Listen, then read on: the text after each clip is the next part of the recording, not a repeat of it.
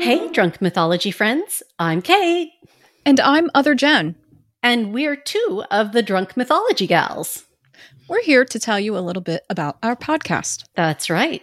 Pandemics, crazy politicians, angry mobs, weird diet trends, and learning to bake bread.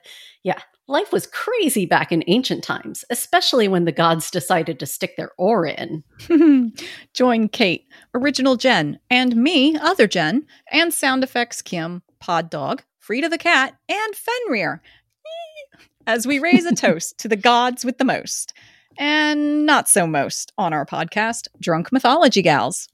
Each week, we'll bring you the good, the bad, and the you just hope they were drunk when they thought of this of Greek and Norse mythology.